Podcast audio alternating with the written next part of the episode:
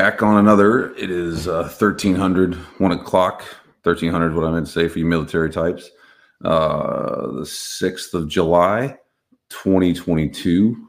Uh, unfortunately, hate to give the, the my heart goes out to again, but it seems like that's just common conversation now to the poor folks in uh, Illinois. Um, yeah, I'm not going to get any of that, but for whatever it's worth, prayers, that type of thing. Um, anyway, moving on. So, uh, lots of moving parts going on this week. I'm going to start this one off a little differently than I normally do. Normally, I jump right into let's go see what fun stuff I can find on the internet that would be pwnable potentially, and then go through some articles. This week, because there's been some other things going on, I'm going to flip the script a little bit and go through a few of the things that are uh, newsworthy that are affected and prove a different story when you look at what's going on with what they're publicly exposed to. So let's start with um, one of the the ones that's interesting. So there was a there was a story, a billion records, right? Human error blamed for leak of one billion records of Chinese citizens. Now, don't live in China, but definitely of interest that this is such a large leak. Um, the developer appears to have divulged credentials to a police database on a popular developer forum, leading to a breach and subsequent bid to sell 23 terabytes of personal data on the dark web. A prominent Chinese tech CEO has cited human errors, likely reason hackers got their hands on personal data of a billion people. Um, number one, it's pretty staggering that there's a billion people in a police database, but it's China, so there's a lot of folks there. Uh, and then the, the way this whole thing went forward, I don't know that I would even necessarily say this was human error or as much as it was a lack of really useful or decent management of what should have occurred. So, a government developer wrote a blog post, and this is by Elizabeth Montalbano on Threatpost on the China Software Developer Network CSDN that accidentally included the credentials of the system where the data was stored. All time bonehead move. Um, Zhao Changpeng, CEO of cryptocurrency exchange Binance, said on Twitter Monday CSDN is one of the largest developer networks in China. Again, all time bonehead moves. Can't even imagine how that came to play, but let's just table that for now. Apparently, this exploit happened because the government developer wrote a tech blog on CSDN and accidentally included the credentials. Again, good lord. Um, Changpeng, who goes colloquial and on Twitter by the moniker CZ, wrote in a tweet his post included a screenshot of the offending code. So I hope he didn't think he was doing something cool and screenshotted this with the actual password and username out there again. I haven't seen it, but it's always possible. Um, he talked about his threat intelligence team detected a billion records for sale on the dark web, likely culprit for the leak, uh, bug in Elasticsearch, blah, blah, blah. Um, da, da, da, so going further here, this is where it gets a little bit crazy. Um, is the amount of things going on. So this is this is the, the sticking point: human error in play. Indeed, the breach again shines light on the most persistent security issue since the inception of computers and internet: human error. Hmm, in fact, in the Dibber, the Dibber says that human error is responsible for 82. I've actually seen statistics say it's up to 95% of all the breaches analyzed over the past X number of years. some people overseeing sensitive data still can't seem to be trusted to protect it. Wonder if there's a strategy that deals with that reality. Wonder what that would possibly be called. The incident once again demonstrates that companies need to take numerous steps beyond password protection systems to store data to ensure it doesn't fall in the wrong hands. Noted a security professional. Okay, super. Um, this is the end result of a catastrophic failure to implement basic password management, secrets management. Yes. Um, and co-founder of Software Security Keeper, blah, blah, blah. Secrets such as database credentials should never be hard coded into source code. Yes, which is what caused this breach. That's where I'm trying to make the point here is that this was not a human error per se this was a management error. This was a lack of good IT security or even basic IT security. And this was a failure of the individuals who are responsible for configuring and managing the system. Developers develop code. It's unfair for us in the security space to ask developers to be security people too, or HR people, or finance people, or anyone else who's not a security person. The technology to solve this problem unequivocally exists right now on the market. This type of thing is an inexcusable uh, example of, of what happens way too often. Uh, incident also appears to flip the script on China, a country well known as one of the biggest perpetrators of cybercrime. Typically, China tends to be the actor, the one doing the criminal stuff behind criminal activity, not the victim of it. Although, admittedly, it's difficult to know how often Chinese citizens themselves are targeted due to lack of transparency, et cetera, et cetera. But in a country with a government that notoriously collects mountains of data about its own citizens while imposing tight restrictions on what data and internet resources they themselves can access and use, it's not surprising that this data would eventually fall into criminals' hands. Which brings me to another point if you take in data, you're responsible for the care and feeding of the monster that cares for that data or keeps that data where it is. When governments are taking in massive amounts of data like this and they're not care and feeding of that, who's responsible or liable? Now in China, they can do something where they'll just basically figure out who did the wrong thing and I don't know, put them on a trebuchet and launch them into the sun or something because that's just how they operate. But in other countries, who's liable for this? Is it this individual that screwed up and posted it? Is it the fact that the government organization that should have been managing this was set up for failure? Um, is it the CISO? Is it the CIO? There's this continual chain of failure. Who winds up being liable for it? We don't have a good answer to that yet. Uh, and this this sort of stuff continues going on. I'm going to prove some more of this in just a second. So now, the CyberWire had a really interesting article um, from Moody's. The actual report is out there, Moody's Investor Services. Uh, if you're not familiar with what these folks are, they do credit ratings and those types of things. Um, but this is the interesting point. So, Moody's Investor Service released a, re- a report detailing the credit implications of Conti's, which is the ransomware gang, early April ransomware attack on the government of Costa Rica. If you're not familiar with what's going on there, Costa Rica basically came out with a strategy thing that they published and said this is what we're going to do. Then they didn't do it. Then they got their ass handed to them and the ransomware guys have been eating their lunch for a while. The attack impacted the government's two largest revenue streams income taxes and customs duties. Mm-hmm, and impacted the international trade and healthcare sectors heavily the report notes that this attack provides insights on the government's strengths saying that while the attacks weren't prevented they were handled with effective solutions I would not necessarily disagree with that, but I would also say that that's not a good way to look at this. I mean, they fucked up to be perfectly frank. Um, but did they handle it wellish? I mean, they handled it better than total abject failure, but to say that they handled it effectively, uh, I don't know that I would agree with that. Moody's anticipates the fiscal deficit to remain close to 4.8% of the GDP for Costa Rica. That's staggering and expects to see GDP growth of only 4% in 2022. Now, for a, a, country, a nation like that to take that big of a hit, that's a giant kick in the nuts or whatever parts, but that's really significant. So, anyone that talks about the impact of this stuff, there it is for you. And this is from an analytics firm that does money and everything else. In another report, Moody, and I'll put the reports in the link to this. Moody's discusses the recent cyber attack on Clarion Housing Group, CHG, in the United Kingdom and its implications for housing associations as a whole. On June 23rd, Clarion reported a cyber attack on their IT systems that impacted operations such as scheduling, repairs, and maintenance. This attack comes on the heels of a number of other cyber attacks on housing associations in the past few years and highlights the need for risk mitigation. According to a recent study conducted, conducted by Moody's, risk remains small in the housing sector, but is growing strongly. So these are indications that there are significant financial impacts. So these are not done by a vendor. These are not reports that are written by uh, Ponemon or whatever else. This is a firm that does dollars and cents, nickels and dimes, insurance, that stuff. And they're saying, look, if you take this type of hit, your GDP, depending on if you're a country or not, could be affected by four, 4.85%, just call it 5%. Staggering, right? And people continue to ignore this and say, well, is it real? Is it going to cause an impact? Is this, would you be willing to take a GDP hit of 5%? Look at what's going on with the US right now our projected growth, if you look at the numbers I saw this morning, so we're looking at 2.1%, which is not good. Imagine if we took a 4% hit on GDP because of some sort of mis- misconfiguration mega issue in cyber. Like you could send an economy crumbling to the ground. Staggering. Now, uh, DoD. This is where I want to get into flipping the script instead of normally I do the the fun stuff first. I'm going to do it second here. But so this is published on the Record by Recorded Future, which publishes a lot of great material. Martin uh, Matishak, I believe is how you said the name. If I got it wrong, I apologize. July 5th, 2022. DoD issues call for hackers to dig into their networks. Now keep that in mind.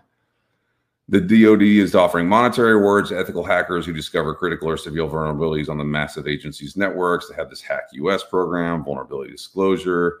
Pilot effort kicked off with 110,000 bucks up for grabs. Researchers receive $1,000 for each flaw they find and report, and $500 for any high severity weaknesses they uncover. Hackers can also earn $3,000 for the DoD calls additional special categories, as well as a grand prize bonus of $5,000.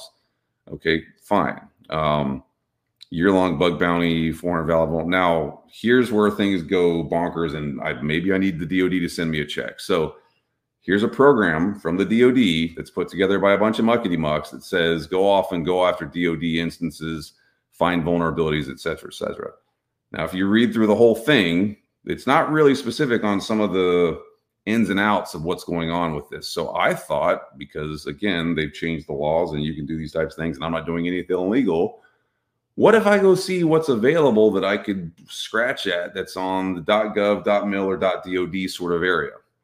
Didn't think I'd find that type of this type of really vulnerable stuff. Let me read through some of these. And again, I'm not going to put the stuff out there that would get me in deep doo doo, but I will point out some of these uh, that are I think I should get a check for, to be perfectly frank. So doing a very crafted search, poking at the right things and tickling the right electrons, I found stuff that is .gov domain, U.S. registry, and this one is for the Department of State, U.S. Department of State. Now the question is, what does the U.S. Department of State do? I don't know why my voice went so high there.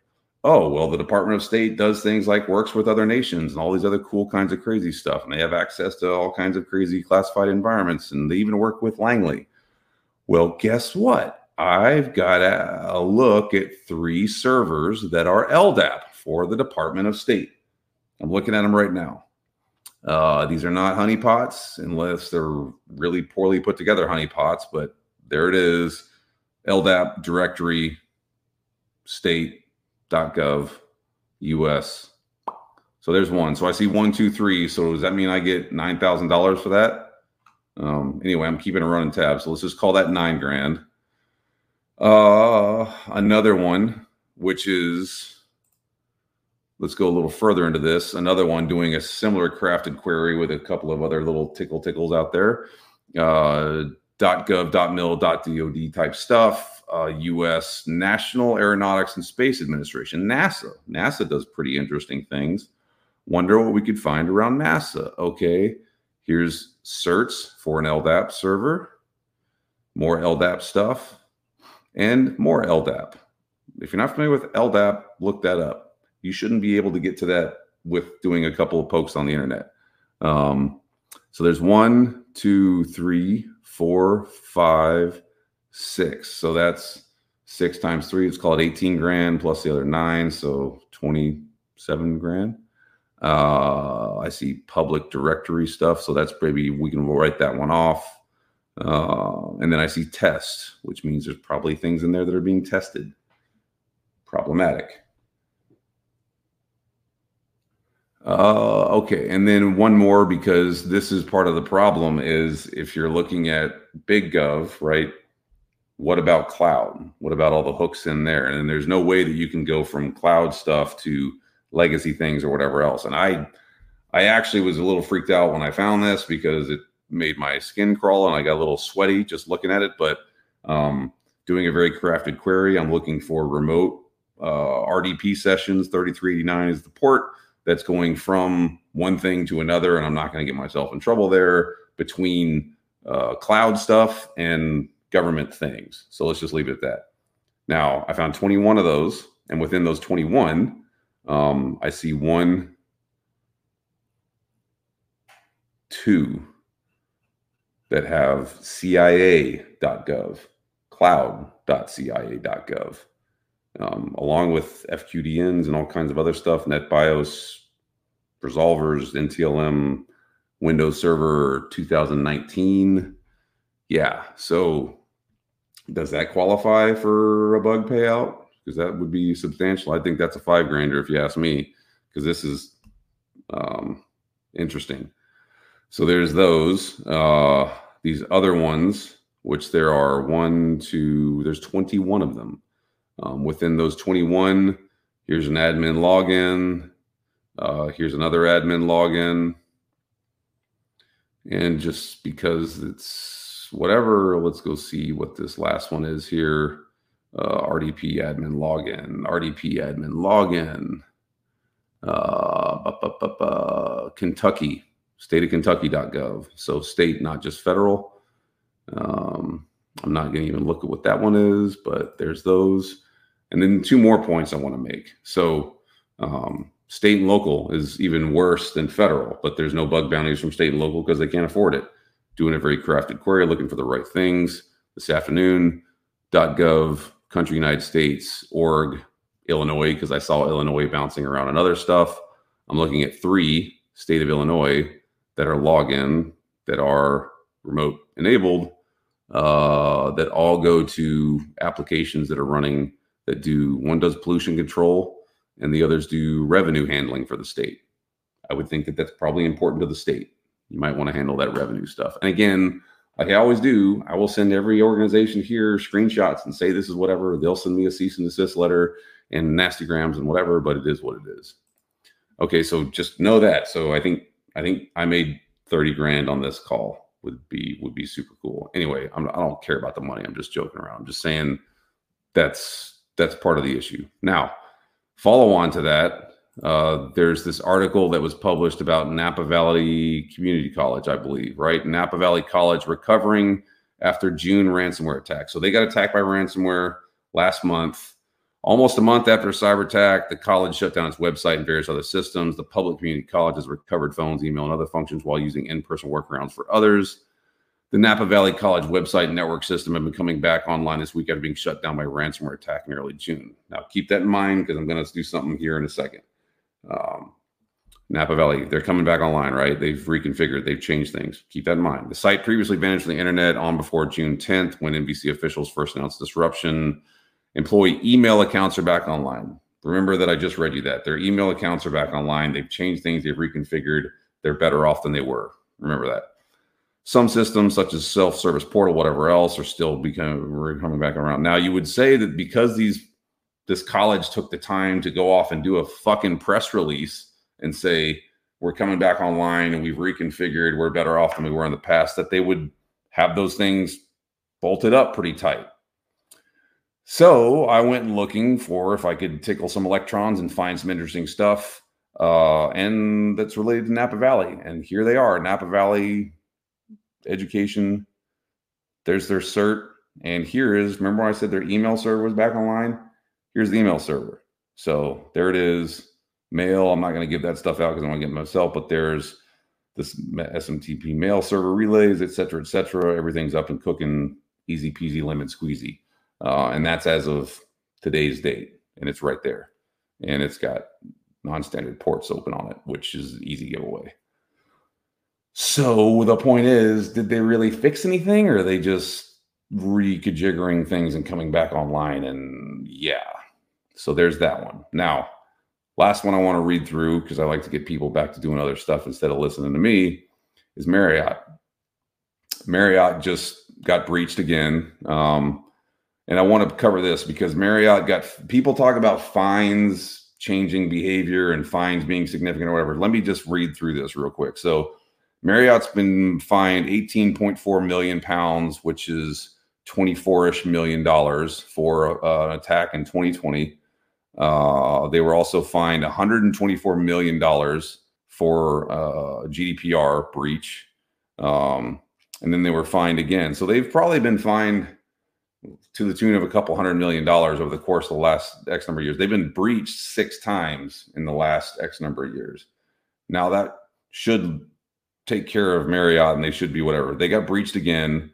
And there, there's a twist to this, so I'll get to that in a second. But when you go off and do some internet tickling to find things on Marriott.com or Marriott's affiliates and apps and whatever else, it's not really hard to find vulnerable stuff for them. Um, and it, it's a big organization, multinational, lots of vendors um, you know, interesting things. But this is where you can see some changes that need to occur. Uh, if you do the right tickles and you look for the right things, you will see that there are um, application vulnerabilities for Marriott.com that are present right now. I see 37 to 40 of them, 27 of those in the United States, eight in Japan, two in the Netherlands, and one other random one.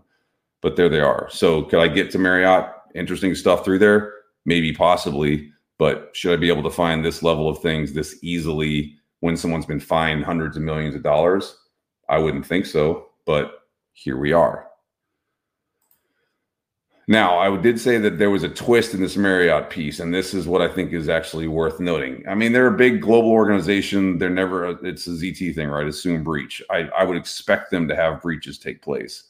Um, but this is where things get interesting. So the the bad guys went after them. It says how they get in with social engineering and quarter statements that Marriott made to data breaches, which is the article that published this. The attackers used social engineering to access a single employee's computer. Okay. Marriott said they have no evidence the criminals accessed files beyond what the person they tricked had access to, and they said they contained the breach within six hours. Now, I don't know that that's entirely true yet, but what I do think is interesting is here you have an organization that before had two huge breaches, and it basically was Katie bar the door, gets everything all the time because of the way that they had access lined up and because of the vulnerabilities that were present in their access management system. Here, if this is true, and again, I take this with a grain of salt because this was reported um, today that Marriott's really coming back fast and saying that this wasn't a thing. If they did that correctly, then they did a really good job of isolating, containing, and they responded quickly and they did well. Um, Marriott said they think this employee only had access to about three or 400 people's information and they should be limiting that down. So the point to take away here is Marriott's a great big giant global organization. They probably have lots of contractors and third parties and application developers and many, many moving parts. And this is a nightmare to try and secure. So I sympathize, empathize with them there. Um, however, there's vulnerabilities that are out there on the internet that they should probably look at or go to. And this is why I continue to, to go to my things that I've pled with the federal government and other stuff to say, look, you should set up a task force to go off and scan and do these types of things and force patches and pushes and whatever else, and we would solve a lot of problems. But here we are. However, if this is correct that this is how Marriott actually handled this and they had the system set up this way in this manner, it proves that having good isolation control, taking care of access management, those types of things can limit the scope of a breach. I mean, 20 gigs of all the stuff that Marriott's got and 400 accounts, probably not the end of days. And they can pay for that breach. I mean, they obviously can pay a couple hundred million dollars for breach fines all day long. So is it really that bad? Um, you know, I think that that's interesting to, to point out. Anyway, so there's some good and some bad and some new stuff. It's uh, it's it still continues to be you know different flavors of the same failure. However, I think if this Marriott thing proves out the way that they're saying it happened, that's a good example of a large organization that did something right and was able to limit the scope of a breach and maintain positive command and control of that infrastructure when things went wrong.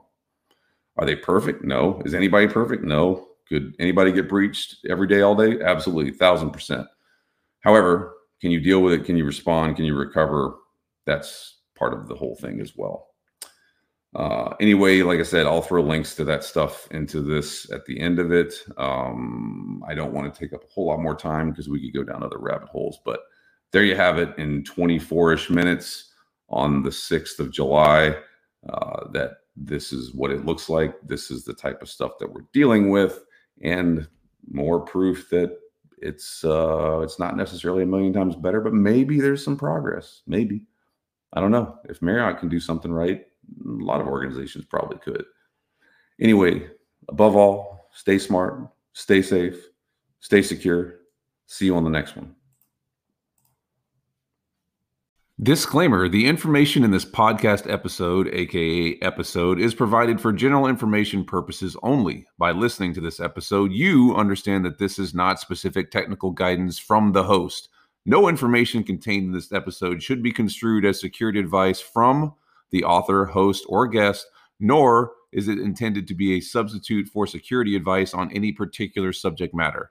No listener of this episode should act or refrain from acting on the basis of any information included in or accessible through this episode without seeking the appropriate technical or other professional advice on the particular facts and circumstances that are discussed. This podcast is for informational purposes only. All views expressed therein are those of the host and his guest and should not be considered as being endorsed by nor related to the host or the guest's employers.